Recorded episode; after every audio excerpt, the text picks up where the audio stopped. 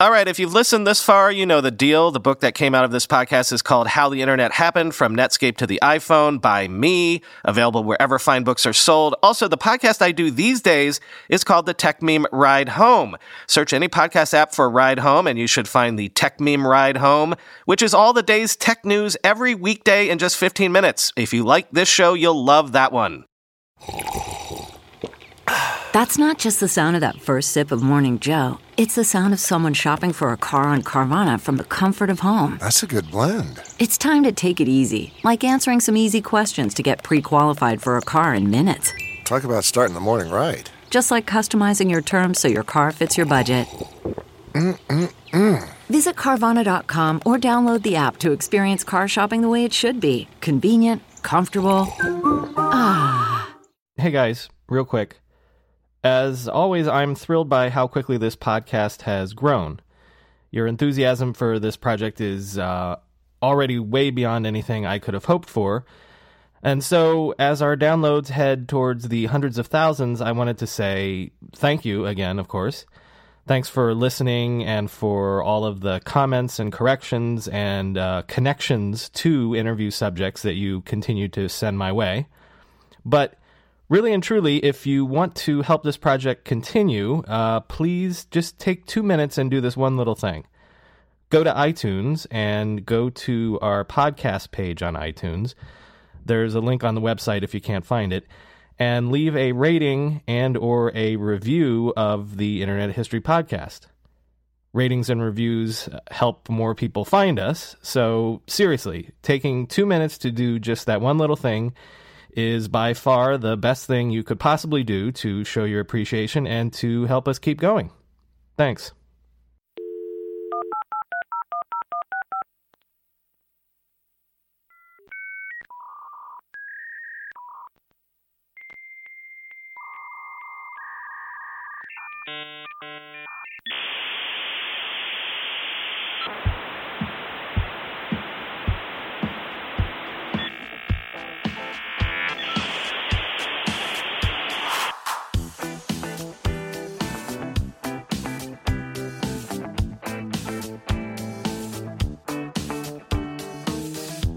Welcome to the Internet History Podcast. I'm your host, Brian McCullough. This is Chapter 4, Part 2, How Yahoo Became the Web's First Great Company. When we last left our narrative, back in Part 1 of this chapter, Jerry Yang and David Filo had just made the momentous decision to turn their research hobby, their online directory, into a real business. And for all the accolades we can give to Netscape for being the company that brought about the Internet's Big Bang, we really have to give credit to Yahoo for becoming the Internet's first great company. Whatever you think of Yahoo's status in the web firmament these days, there's no denying how much Yahoo was a pioneer when it came to laying the groundwork for what the Internet economy would become. Yahoo, like AOL, as we said, was sort of training wheels for getting people comfortable with the Internet. Like AOL, Yahoo pioneered a sense of community and of place in a cybernetic, intangible environment. It's impossible to think of things like Facebook now without the groundwork that Yahoo laid. And like AOL, Yahoo was the Internet's first great brand. Yahoo was the Internet for a lot of newbies in the early 90s, but Yahoo is also such a great case study because it was the test case for the business model that, to this day, underpins most of the Internet we know and love. Advertising. Facebook, Google, Twitter, Reddit, that nice message board you know and love, all those are sustained by advertising. And Yahoo was, if not the first company to prove advertising could work on and subsidize the web, was at the very least the first big success that moved the web and the Internet in general towards this business model. Think about that. There are plenty of companies on the Internet that make their living based on e-commerce, but most of the Internet you use every day is supported largely by advertising as a business model. So this chapter continues our look at Yahoo as the eventual winner of the search engine wars, but also as the pioneer in the economics and business model that underpins the internet as we know it today. As Jerry Yang would later tell Fortune magazine, quote, David Filo had it in his gut very early on that Yahoo could ultimately be a consumer interface to the web rather than simply a search engine or a piece of technology. We weren't really sure you could make a business out of it, though, end quote. Given the amazing audience numbers that we've seen Yahoo was posting at this point, million hit days and well over 100,000 unique visitors every day, interested parties in late 1994 and early 1995 were already forming a line at Yahoo's trailer door. Reuters, MCI, Microsoft, CNET, Time Warner, and even a pre-IPO Netscape all met with the two to see if some form of partnership or buyout was possible. In order to build bridges, in fact, Netscape reached out and solved Yahoo's hosting problem by agreeing to host the site temporarily on one of Netscape's spare Silicon Graphics servers. Yang and Filo would be able to finally leave Stanford behind and strike off on their own. Given the momentum and intense interest from big players in Yahoo, they quickly decided to take the leap into entrepreneurship. The venture capitalists came calling as well, and now the boys were ready to talk seriously to them. But the money men were a bit skeptical about whether or not Yahoo even was a business. Netscape might have seemed like a dubious proposition when it was looking to raise funds, barely making money, kind of sort of giving away their product for free, unproven market, that sort of thing. But at least Netscape Navigator was a software package. People understood that software could be sold, and quite profitably. There was precedent for that sort of thing, and Netscape was proving that it could make real money providing support and server packages to supplement their software. Yahoo, on the other hand, wasn't even software. It was a service, a destination, a directory, a glorified list. There was almost nothing proprietary about the product. Anyone could make a list of websites. Furthermore, it was a service that you could never charge for. Yang and Filo were convinced, and quite rightly so, I think, that the day they started charging users to search Yahoo would be the last day users ever visited Yahoo again. If Netscape's business seemed intangible, Yahoo's seemed downright hypothetical. Yang began circulating a scratched-together business plan, but failed to impress the VCs who were sniffing around. Even a March 1995 feature story in Newsweek didn't overcome the skepticism. Among others, Kleiner Perkins took a pass, and this despite the close ties that Yahoo was forming with its big internet investment, Netscape. But one of the VCs who made the trek to the messy Stanford trailer before Yang and Filo vacated was a man named Mike Moritz. Moritz would later describe the squalor in the trailer as, quote, every mother's idea of the bedroom that she wished her sons never had, unquote. Moritz and his team quickly quizzed Yang and Filo among the empty pizza boxes and humming workstations, asking the obvious question, quote, so how much are you going to charge subscribers? End quote. As Yang himself would later remember it, quote, Dave and I looked at each other and said, well, it's going to be a long conversation. But 2 hours later, we convinced them that Yahoo should be free. End quote. Moritz was a young 40-year-old general partner at the VC firm Sequoia Capital. Sequoia had once funded such Silicon Valley luminaries as Apple, Atari, Cisco, and Oracle, but it had not yet dipped its toe into internet waters. When Moritz took Yahoo's business plan back to his firm, he encountered the same skepticism from the other partners that Yang and Filo had run into at every other VC firm in town. The product was free. Yang and Filo had absolutely zero business background or acumen. And what was to stop somebody else, Microsoft, AOL, anybody really, from simply making their own directory? And then there was that crazy name. The very moniker Yahoo was enough to make some of the other partners at Sequoia dubious, sight unseen. The vision that Moritz used to argue Yahoo's case was the one put to him by Yang and Filo themselves. It sounded like a mix of Netscape strategy with a bit of AOL sprinkled in.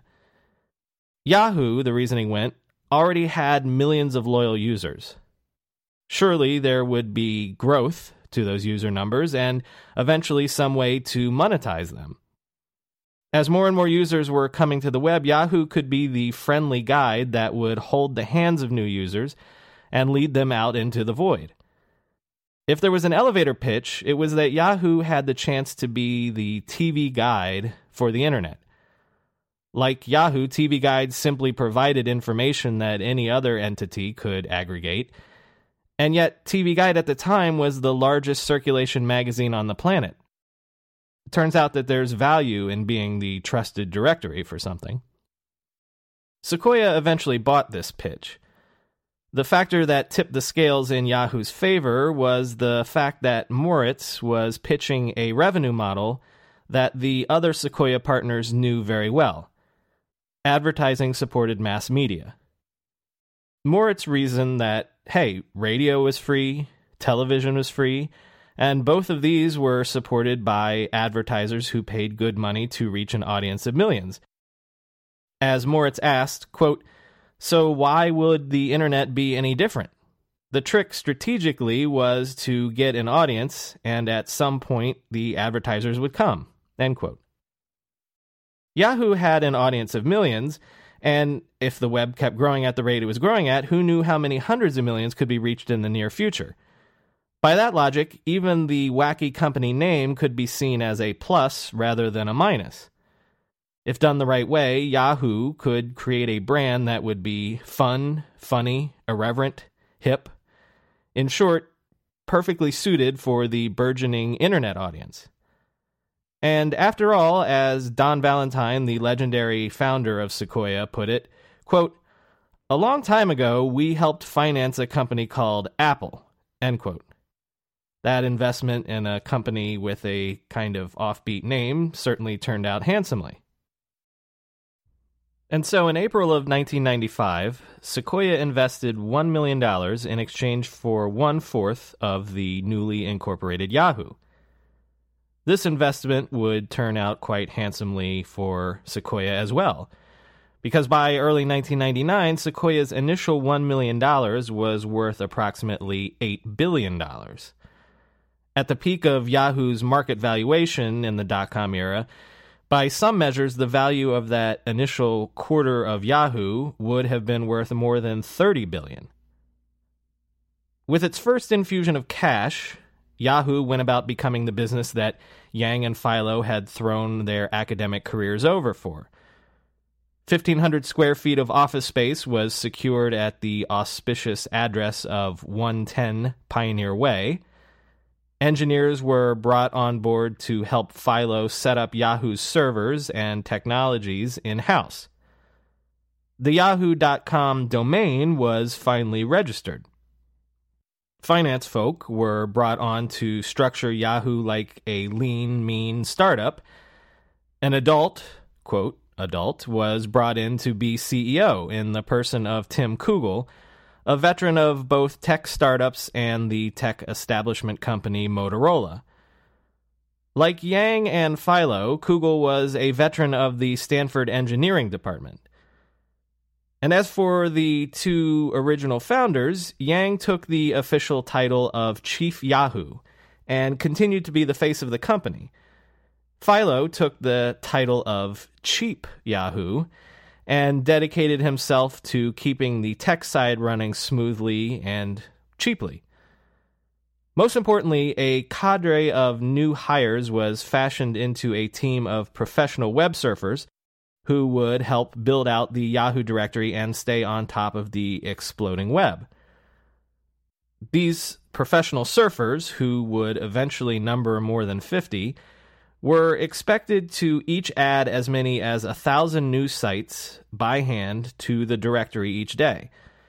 They were overseen by a longtime friend of Yang and Filo's, and I'm sorry, I'm not going to pronounce this right, Sindra Sindratsan, who became the chief ontologist, the head of Yahoo's directory efforts. Like Netscape before it, Yahoo largely adopted the get big fast strategy. This was partly because it had to. For one thing, the web, of course, was growing exponentially, and Yahoo had taken on the task of trying to keep up with and cataloging it. But there was also the matter of competition. One by one, the other search sites, Excite, Infoseek, Lycos, and the others, had all taken various forms of venture investment and were eager to prove that algorithmic search really was superior to a simple internet guide. And then there was also the little matter of Yahoo's easily replicated directory. Because, again, if an established player copied Yahoo's glorified list, what would prevent Yahoo from getting steamrolled? David Filo himself admitted, quote, "It wasn't rocket science. We didn't have patents or anything like that. Someone smart with resources could have done the same thing." End quote. It was a threat that Yahoo knew all too well, in fact, because back when Yang and Filo had been shopping the company to investors, America Online had made a $2 million buyout offer. The offer was a bit lowball, and to hear Yang tell the story, it wasn't exactly friendly. Quote, "They tried to buy us, and we said no, and they said, 'We'll crush you in 2 months.'" End quote. AOL was saying point blank that it could and would build its own directory. It seems that Steve Case had learned some negotiation tactics, or at least negotiation language, from his run-ins with Bill Gates. But Yahoo was bold enough to spurn AOL and go off on its own because Yang was confident that his directory had a unique relationship with its users. First of all, it had been first. And it would become an article of faith during the dot-com era that being first to market on the internet frontier conferred a magical first-mover advantage on whomever was so fortunate. Certainly, Yahoo's experience did nothing to disprove this theory. Those early months as the default search tool on Netscape Navigator had sown the seeds of familiarity and loyalty among early internet adopters. Once they learned about Yahoo, they came back again and again, almost automatically. Even when competing services showed up on this internet prairie, users had a tendency to stick with what they knew, so long as it still worked. The first mover advantage meant that Yahoo had a big head start in the land grab for market and mindshare among early web devotees. This was a lead that was Yahoo's to lose. In order to stay ahead, Yahoo decided that it would do what no one else had, at least intentionally, done on the web up to that point: brand itself. As early as June of 1995, Jerry Yang declared that Yahoo would become, quote, "the first great internet brand," end quote. With millions of users already familiar with Yahoo and tens of millions of newbies on their way, becoming the first internet brand would be invaluable. The thinking was, quote, "If you're a brand name that people know, your site is where they're going to go first," end quote. The woman I just quoted was Karen Edwards, another early hire who was brought on to direct Yahoo's marketing efforts. With previous experience at Clorox and 20th Century Fox, Edwards would help Yahoo do something that was completely radical for the time: advertise on TV, print, and radio. Yahoo was the first internet company to do so in a large way, with zippy, hip ads matching the slick name with the brash image of the site overall. In today's era, when every other ad is seemingly for a .com, it might be a little hard to believe, but when Americans first found themselves being asked, "Do you Yahoo?" it was entirely a new thing. Yahoo quickly became one of the Internet's most recognizable names, familiar even to the vast, unwashed Americans who were not yet even online. With its quirky purple logo, Yahoo was soon everywhere, from hockey rinks to billboards to T-shirts. Business Week said that Yahoo projected, quote, a cool California image, hip but not rad, easy to use but not simplistic, end quote. By 1998, this hip but not rad service was better known to the average American consumer than direct competitors like Excite or Lycos, and even better known than behemoths like Microsoft. The branding was instrumental in helping Yahoo stand out from the scrum of the search pack, but it also played a vital role in turning what was an unpatentable service, a directory, into a valued, strategic, and defensible product.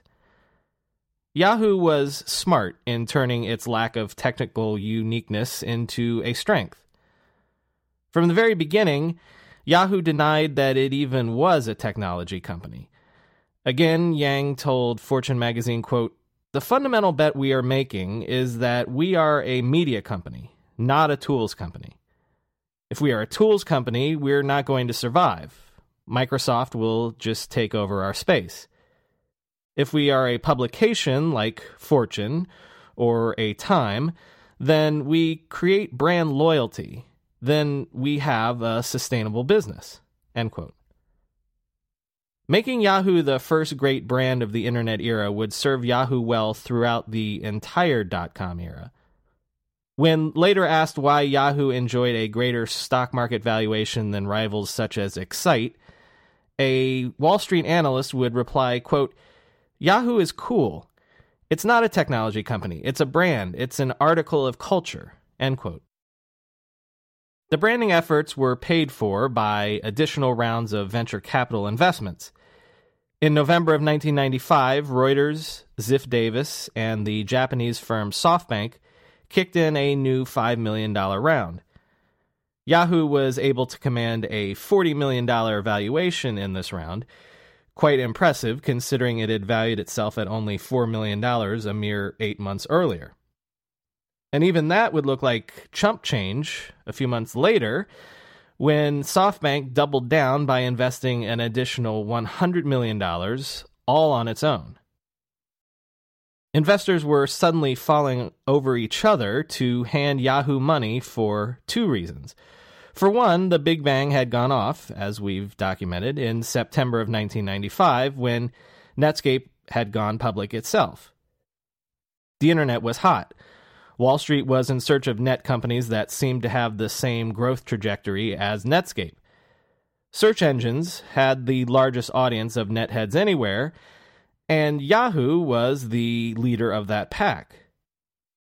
By February of 1996, Yahoo was seeing more than 6 million visitors every single day. Those traffic numbers were double what Yahoo had seen just 5 months before. The growth was exactly what Wall Street and other investors were looking for. And now that Wall Street was living in a post-Netscape world, the pressure was building for Yahoo to follow in its footsteps and go public as well. The company actually didn't need to because the second SoftBank investment had left Yahoo with quite the war chest. But Excite, Lycos, and Infoseek were all filing to go public, and profit by lining up in Netscape's slipstream.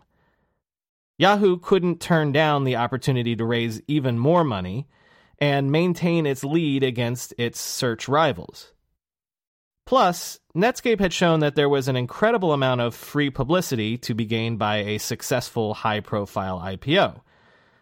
By sitting out the party, Yahoo risked ceding its role as the industry leader, at least in the eyes of Wall Street.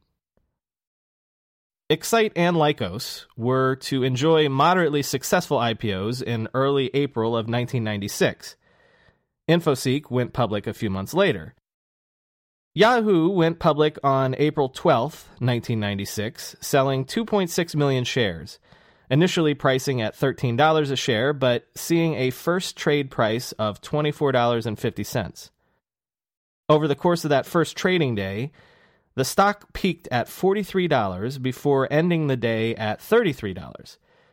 This represented a 154% leap over the offer price, and that meant that it had a better opening day than even Netscape's 105% first-day pop. More importantly, this made Yahoo's market value $850 million, which compared favorably to Excite's $206 million market cap and Lycos's $241 million, respectively. As planned, Yahoo held on to the search site crown.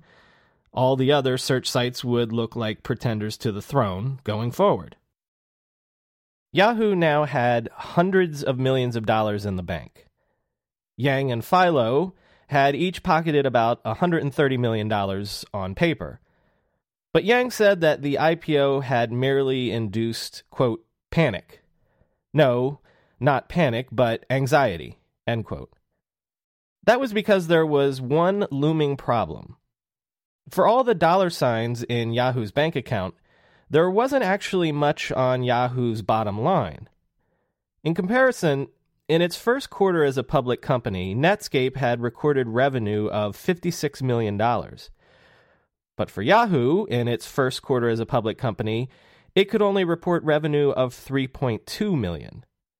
And even that was better than 1995, when Yahoo had reported revenue of only $1.4 million for the entire year.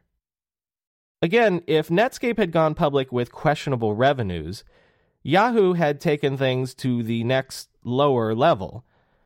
But investors had shown that they were willing to invest in unprofitable young web companies so long as they could show growth. So Yahoo would be okay as long as it could show continued audience growth, and as long as it could find a way to monetize that audience one day, preferably soon. The big issue was this. The internet had been born free of advertising and free of commerce of any kind. Internet culture had developed with an emphasis on free and had a downright hostility to advertising especially. But now that the internet was in the midst of a gold rush, the pressure to make cyberspace pay was overwhelming. And advertising was the obvious business model for any website that wanted to remain free for its users. Yahoo, of course, was not the first site to host ads. As we've seen in the previous chapters, Prodigy pioneered serving ads at the bottom of every page it delivered on its online service. And as we said in part one of this chapter, GNN had sponsored links as early as 1994. The first ad was sold to a Silicon Valley law firm, Heller, Ehrman, White, and McCullough. And if you've listened to some of the interviews for this chapter, especially the one with Craig Kanarek, then you'll remember that the first banner ad premiered back in October 27th of 1994 on Hotwired, the online website of Wired magazine. Legend, of course, holds that the first banner ad was for AT&T and said, "Have you ever clicked your mouse right here? You will." It was part of that famous You Will campaign that we mentioned in that episode. As we've seen, advertising struck early entrepreneurs as a logical revenue engine for the web. Leaving aside Mike Moritz's analogy to television and radio, everyone knew that magazines and newspapers had ads, and many early websites simply tried to emulate the sort of ads that sat alongside the content in printed media. Yahoo was no different. Yang and Filo didn't want ads to interrupt their directory, but ads around the directory might be okay. At the time, Yahoo liked to give the impression that it came to the advertising model reluctantly, but really, there was no other feasible option for them. Yahoo's original business plan, actually, called for limited advertising as a way to monetize Yahoo's growing traffic. As early as April of 1995, soon after the original Sequoia investment, David Filo granted an interview with Advertising Age magazine. Under the headline, "A Gaggle of Web Guides Vie for Ads," Yahoo directory opens up to sponsorship deals as competition grows. Filo declared, quote, "Because we are now backed by a third party, there's pressure to produce. Yahoo will have to become a money-making enterprise. We're not sure if we want to start reviewing sites or continue to just list sites in a comprehensive fashion, but we are definitely going to integrate advertising into what we do," end quote. And if you'll remember, just last week, we spoke with John Danner, the co-founder of NetGravity, which helped build Yahoo's first advertising software. And as John remembered it, quote, "Yahoo had far less angst about advertising than almost anybody else in that era," end quote. Still, Yang and Filo wanted to tread lightly. Yahoo put a survey on its homepage asking users whether they would countenance ads, and the response was lukewarm acceptance. So when NetGravity powered the ads that first launched in August of 1995, there was the inevitable howls from a certain section of users that thought that Yahoo was selling out. But the protests quieted down after only a few weeks. The directory itself, of course, hadn't changed. It was just as useful as it always was. And so the users stayed loyal.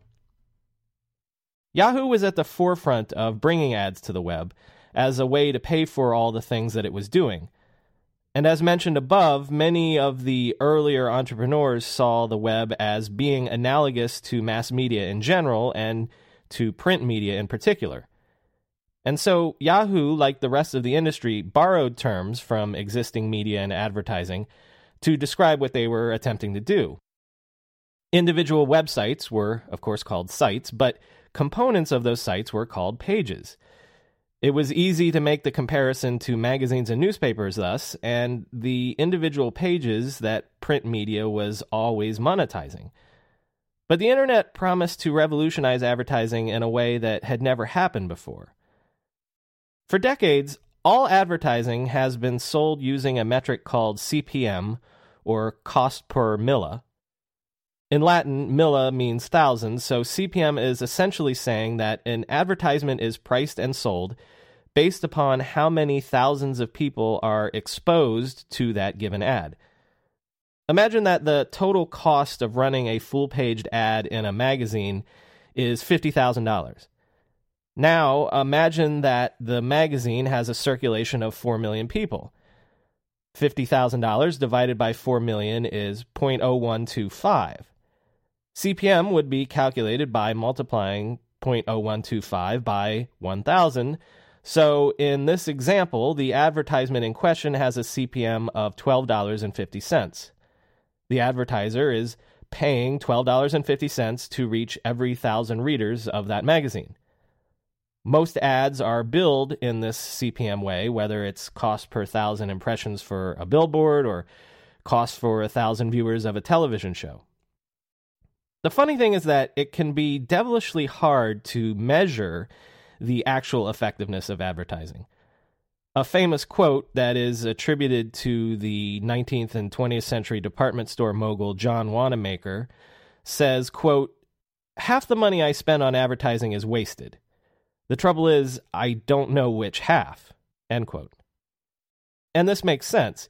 You can pay for an ad in a magazine, but you'll never actually know how many readers will flip to that page and see the ad. And if a reader does actually flip to the page, how do you know if he or she actually notices the ad? The same is true for advertising on radio, television, movies, billboards, etc. An advertiser can buy a billboard on a highway that carries 30,000 commuters every single day, but who knows how many drivers actually look up and take notice of the billboard. This is why advertisers have always been obsessed with things like circulation numbers and rating points. Since one can only approximate how many people actually engage with a given advertisement, the only way to broadly guarantee an advertising campaign's effectiveness is to shoot for the largest targeted number of eyeballs or ears. Advertisers have always suspected that an ad is only ever effective on a small percentage of the audience it's attempting to reach, So the best way to spend money effectively is to try to reach the largest audience of targeted likely buyers. Online advertising promised to make this vague science obsolete. Because a computer serves up web pages, on the web it's possible to know the exact number of times a web page, and with it a given advertisement, is delivered. No more guesswork. An advertiser can know to the second, and often in real time, when their given block of 1,000 ads has been served up. Furthermore, the web allows an advertiser a better gauge of how many people ignore a given ad. Because each ad is clickable, often leading to the advertiser's own website or other traceable property, an advertiser now has a measurement of how many people interact with their ad. They can know how much of an impression the advertisement makes on an audience. In the language of the medium, this is called engagement. And beyond even this, there are the cookies, those little lines of software code that follow you around the internet once you visit a website or click on a web ad. Again, if you'll recall our interview with Lou Montulli, cookies were developed by Netscape all the way back at the very beginning.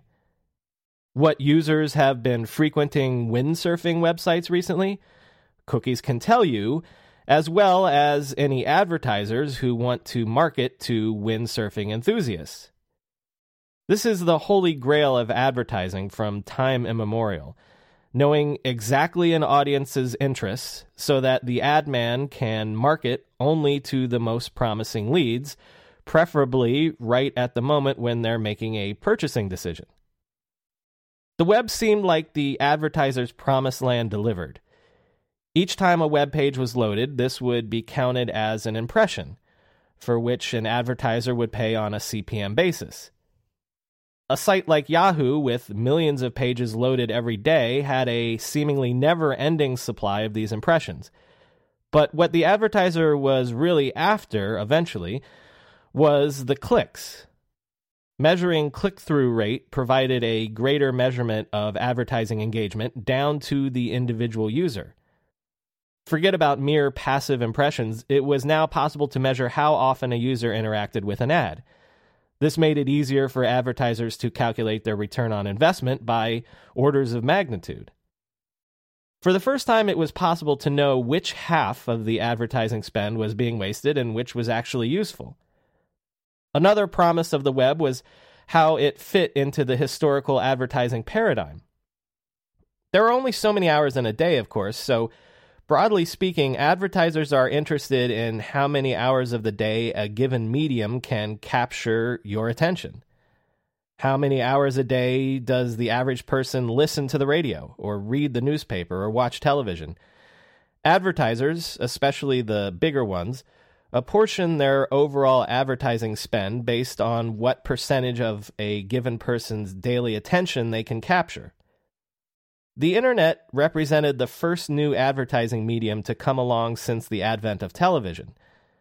As Americans came online in increasing numbers, the internet promised to capture more and more of their time and attention. And so it was expected that advertisers would logically start to shift their advertising spend to try to advertise against this new attention center. And what would happen if the internet proved to be more attention-getting than print or radio or even television? As always with the internet, the sky seemingly was the limit. It is now almost axiomatic to acknowledge that the internet can and will disrupt almost any legacy, quote, real-world industry. But the first industry that the internet disrupted was advertising. Again, the interviews we've done in this chapter with early advertising pioneers are worth a listen to get a sense of how this process played out. Online advertising would be the raw revenue material that the dot-com era would be built upon. Online advertising's failure, conversely, would also be the pin that would eventually burst the dot-com bubble. But at the beginning, the promise of online advertising seemed limitless. Advertising was the easiest business plan to implement, both technically and practically, and it had the added benefit of subsidizing websites or services that, like Yahoo's, otherwise had to remain free. Thousands of websites and companies that would be founded in the coming years would follow Yahoo's example and use advertising to subsidize their quote-unquote real product. The pivot towards advertising was quickly very lucrative for Yahoo. Once the company turned on the advertising spigot, it ramped things up rapidly, signing on more than 80 sponsors in less than 6 months. The advertisers and the advertisements would only increase with Yahoo's growing traffic numbers. By the fourth quarter of 1996, the website could boast 550 different advertisers, including many of the Fortune 500 companies such as Walmart and Coca-Cola. This all led to an impressive 1,300% increase in Yahoo's revenues to $19.7 million in 1996. Being the Internet's best-known destination allowed Yahoo to command quite rich CPM rates in the $20 to $25 range. And since Yahoo's traffic continued to grow so rapidly, the company found it literally couldn't sell ads fast enough. By 1996, by some measures, as page views on Yahoo reached 14 million a day, as much as 75% of Yahoo's potential ad space, or ad inventory, was going unsold.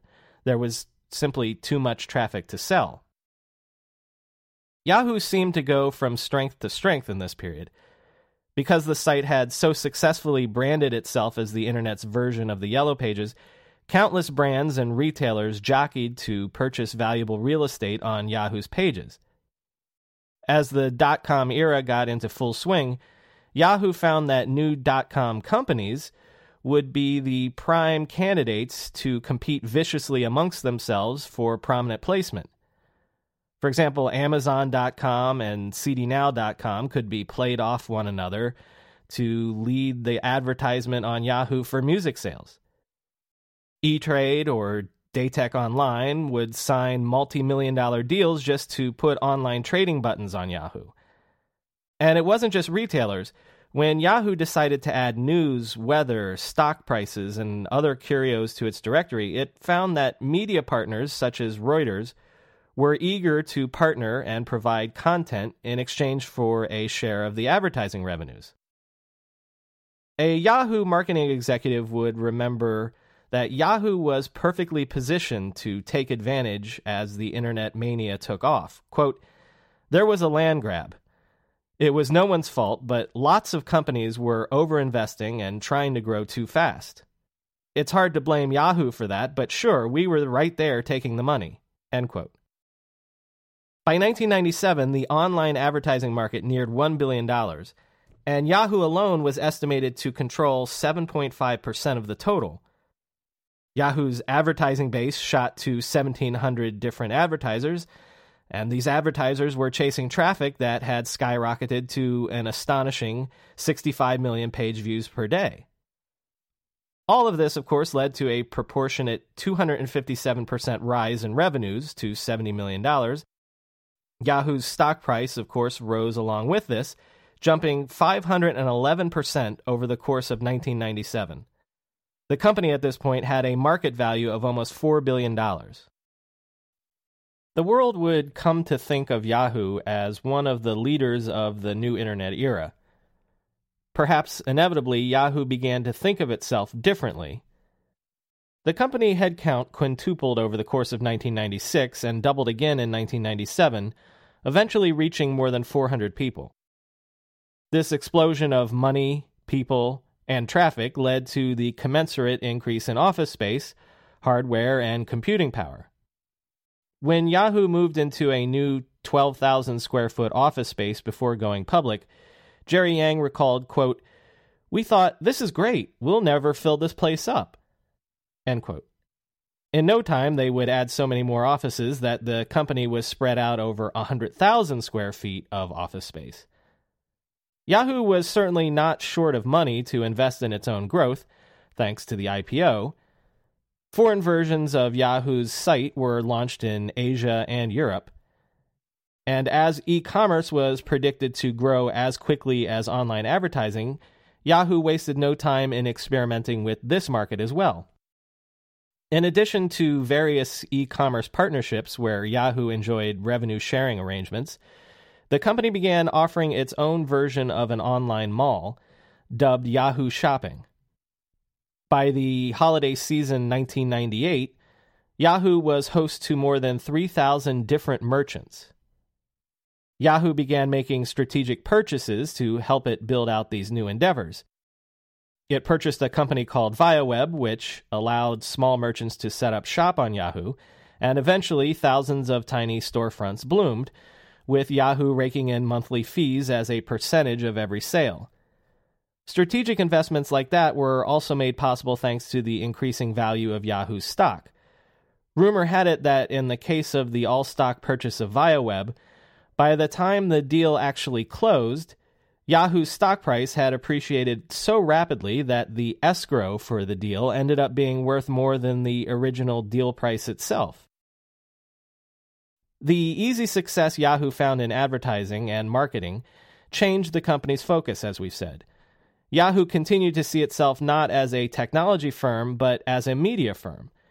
The desire for advertising dollars thus meant that Yahoo was now focusing on users and eyeballs, and perhaps losing track of its original goal of cataloging the web. When the site was a simple directory of cool websites, Yahoo had been happy to send its users off its pages and out onto the furthest reaches of the web. But now that advertising was king, the company began to think of ways to keep users and keep them engaged on its own pages, consuming its own content, so that it could serve more of those lucrative advertisements. Yahoo wanted to be the first site that users browsed to when they logged onto the web, the last site users checked at the end of the day, and hopefully a site that users would return to countless times over the course of the day. To this end, Yahoo began to build out more and more related and hopefully complementary services, for example, news, horoscopes, sports scores, local community sites. All of this was in the service of generating a platform for more and more targeted advertising opportunities. When Jerry Yang gave an interview to Time magazine in this period, he was beginning to sound a bit like a studio mogul. Quote, "We began with simple searching, and that's still a big hit, our Seinfeld, if you will. But we've also tried to develop a must-see TV lineup.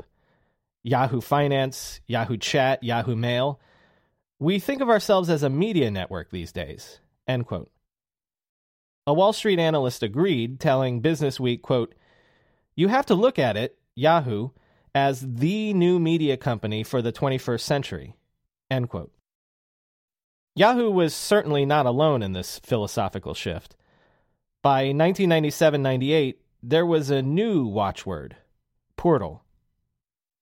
Excite, AltaVista, Lycos, all of the search engines seemingly at once pivoted to become portals to the web, that site that users return to again and again and again.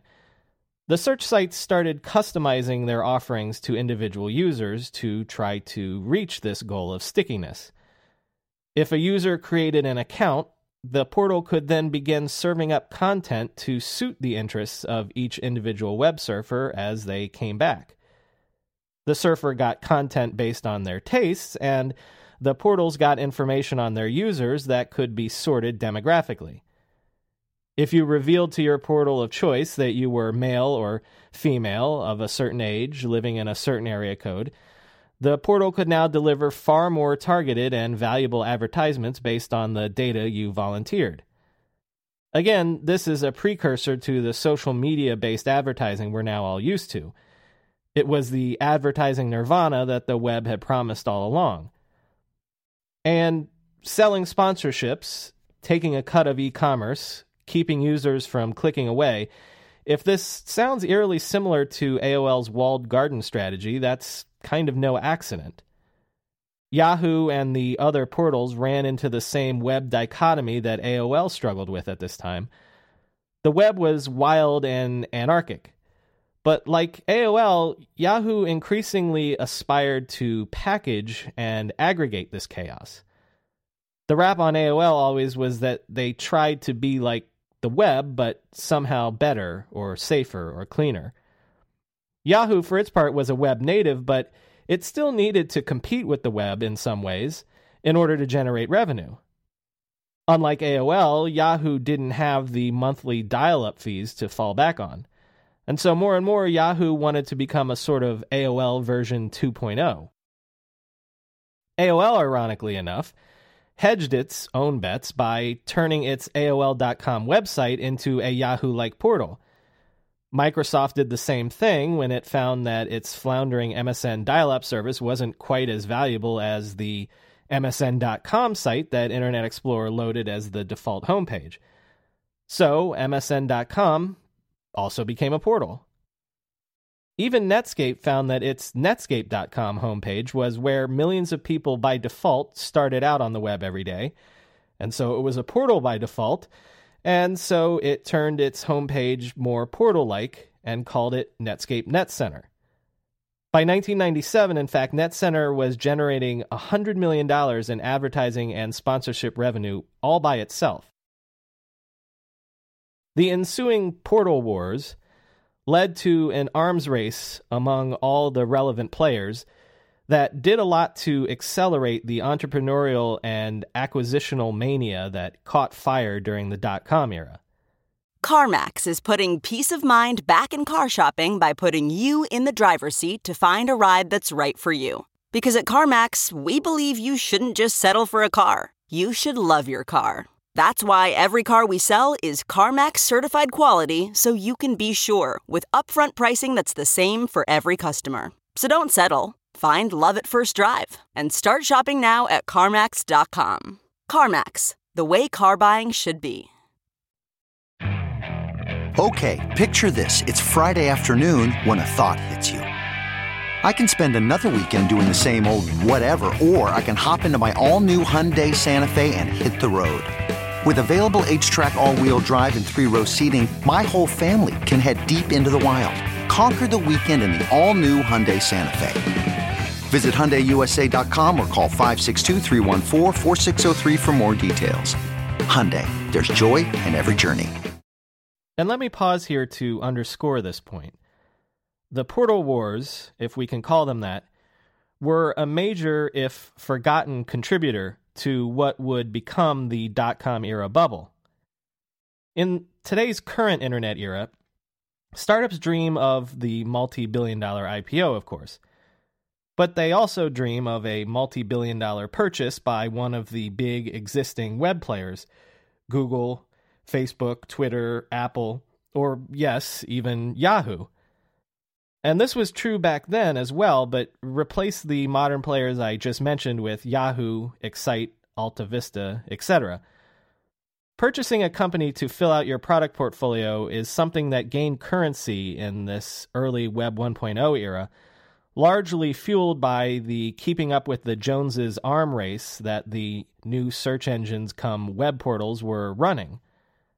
If one portal added a new feature, say, instant messaging, then all of the portals suddenly had to have their own version of that feature.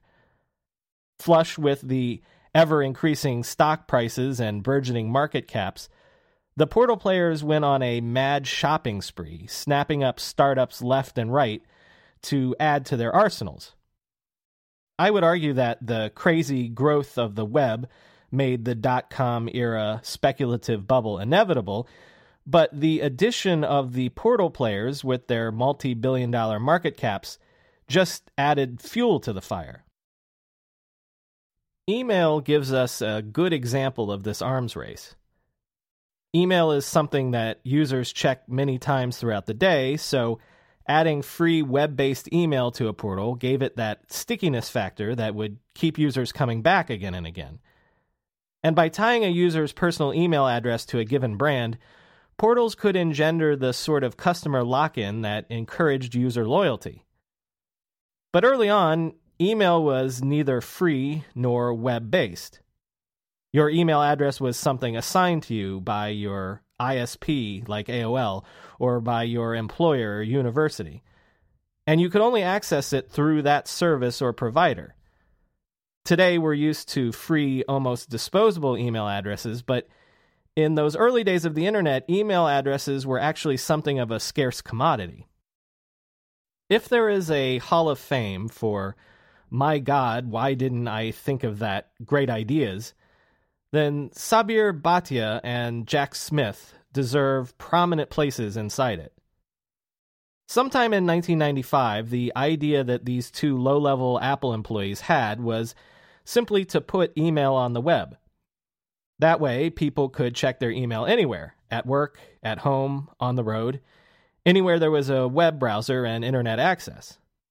Users could pick their own email address that way. They could separate their personal lives from their professional lives. So good was this idea, and so mind-blowingly obvious was it to Bhatia, that when Smith first called on his cell phone to suggest the idea, Bhatia told him, quote, "Call me back on a secure line when you get to your house. We don't want anyone to overhear," end quote. Bhatia wrote up a business plan for the idea, but refused to even make copies for fear that someone else would see it and beat them to the punch. When Bhatia made the rounds at venture capital firms, he actually pitched a dummy startup concept instead of the web-based email idea that was in his back pocket. If the VC in question rejected the dummy startup for what Bhatia considered to be the right reasons, only then would he share with them his real idea, a simple, seemingly obvious concept that would come to be called Hotmail. Hotmail.com launched on the web July 4th, 1996. In little more than a year and a half, Hotmail would go on to claim 25 million users. At the time, this meant that Hotmail was actually the fastest-growing media company in history, growing faster than Netscape, faster than AOL, and faster than Yahoo even. Such phenomenal growth was the result of a clever marketing tactic, like seemingly every other one of these companies we've been discussing, but this one was a little different. Every time a user sent an email using Hotmail's free webmail accounts, a small link was added on to the bottom of the email message that read, "Hotmail, free, trusted, and rich email service. Get it now."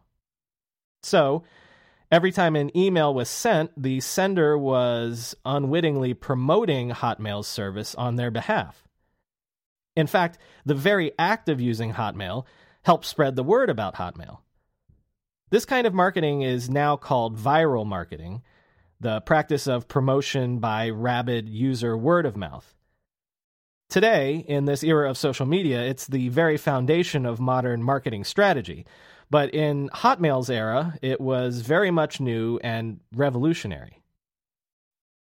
Hotmail's timing was impeccable. They had developed a free web-based email product right at the time when the large portals were looking for such things. Suddenly, everybody seemed to need a free email service as a component of their portal strategy. Yahoo came calling, but lost out to Microsoft, who on New Year's Eve 1997 purchased Hotmail for $400 million in stock. Not bad for 2 years of work and an idea that even its founders thought was so obvious anyone could have done it. For its part, Yahoo made do with the purchase of a Hotmail competitor, Rocketmail.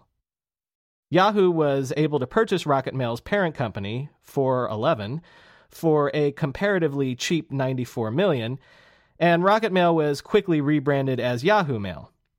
Lycos, for its part, added mail by buying WhoWare. And even Netscape launched a free email service by licensing the necessary technology from a startup called USANet. Acquisition frenzies like these jump-started the dot-com frenzy because the portals wanted to be all things to all people.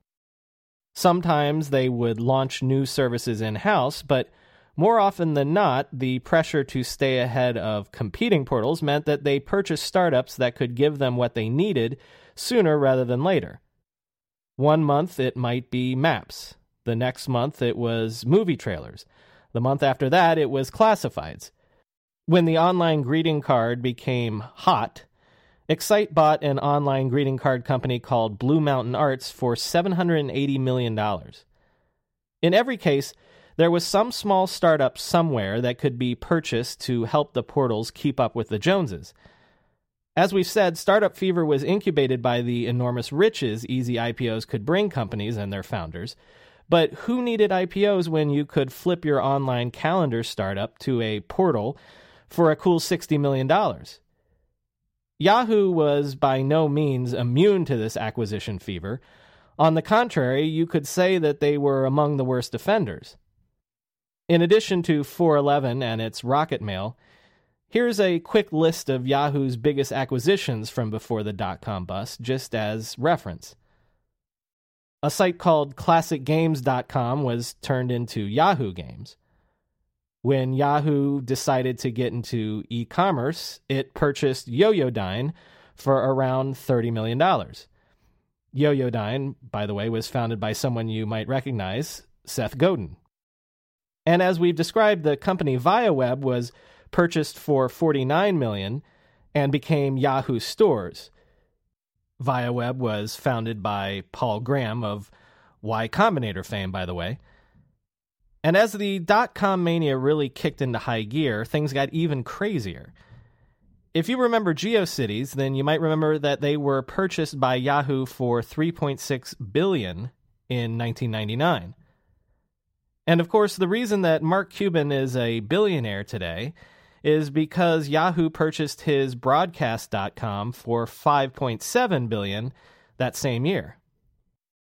An executive at Hotmail liked to call the portals trailer park businesses because he said they were like tornadoes, quote, looking for a trailer park to sweep up, end quote.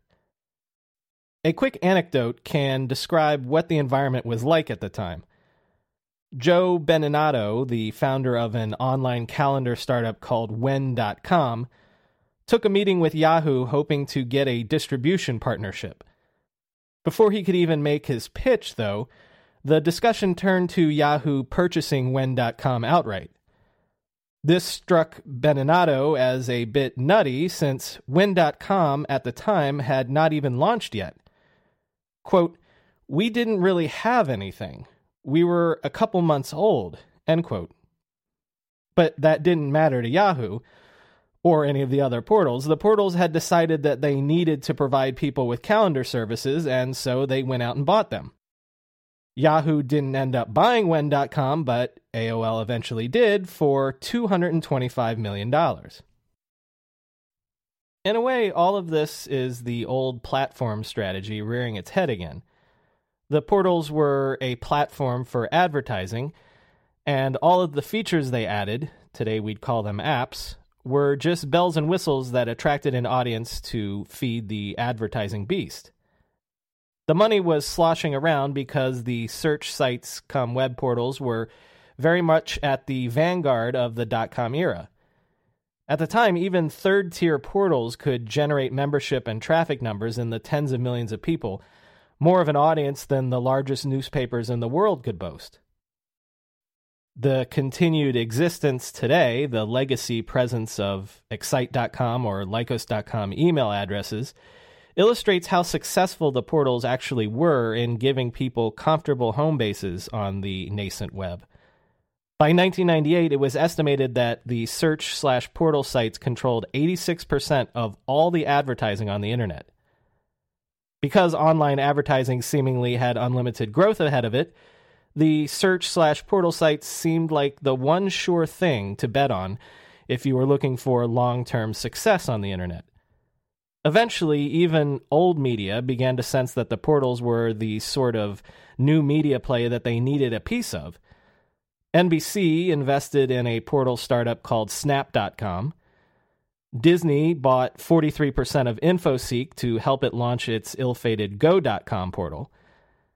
And search sites and portals proliferated so rapidly that Business Week joked that, quote, one day we may need a search engine just to find the right search engine, end quote.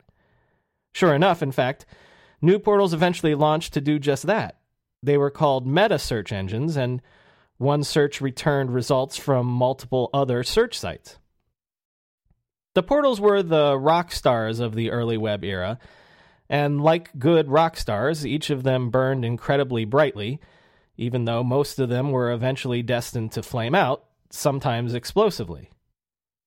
Excite merged with a broadband startup called At Home in a $6.7 billion deal. At the height of the bubble, Lycos was acquired by the Spanish telecommunications giant Telefónica for $12.5 billion. As we've seen, Disney bought Infoseek and eventually ran it into the ground. And AltaVista was sold to CMGI, an internet investing company who tried to spin the site out with its own IPO, but the collapse of the dot-com bubble prevented that. The one site and company that lasted the test of time was the leader all along, Yahoo. Yahoo was the web's first great company, which is ironic since it was never really a tech company at heart. It helped incubate and launch a great many online services and innovations under its portal umbrella, but at its core, Yahoo has always been what it admitted to being early on, a media company, an advertising company. And there's no denying that that worked out very well for them. By the year 2000, Yahoo could boast more than 190 million visitors a month. All those eyeballs were served advertising that had pushed Yahoo's revenues over the $1 billion mark per year. After the stock rose 517% in 1997, Yahoo stock rose 584% the year after that. At its peak towards the end of the dot-com bubble, Yahoo had a market cap of $128 billion, making it worth more than twice as much as an old media company such as Disney. $1,000 invested in Yahoo at the time of its IPO was worth almost $80,000 at the height of its market cap a few short years later. But while Yahoo enjoys the reputation of being a web pioneer and survivor, it's not today widely considered to be an internet powerhouse. This is because, despite its roots in search, and despite forging a trail for internet advertising as a business model, Yahoo was destined to miss out on perhaps the greatest business that the internet has yet produced. Another company would eventually come along and fix the problem of search, make search work reliably for the first time. And in doing so, that company would prove that search itself is perhaps the greatest advertising medium ever devised by man. The company that would do all this and supplant Yahoo would be founded by two other Stanford University students. Their names were Sergey Brin and Larry Page, and of course the company that they formed would be called Google.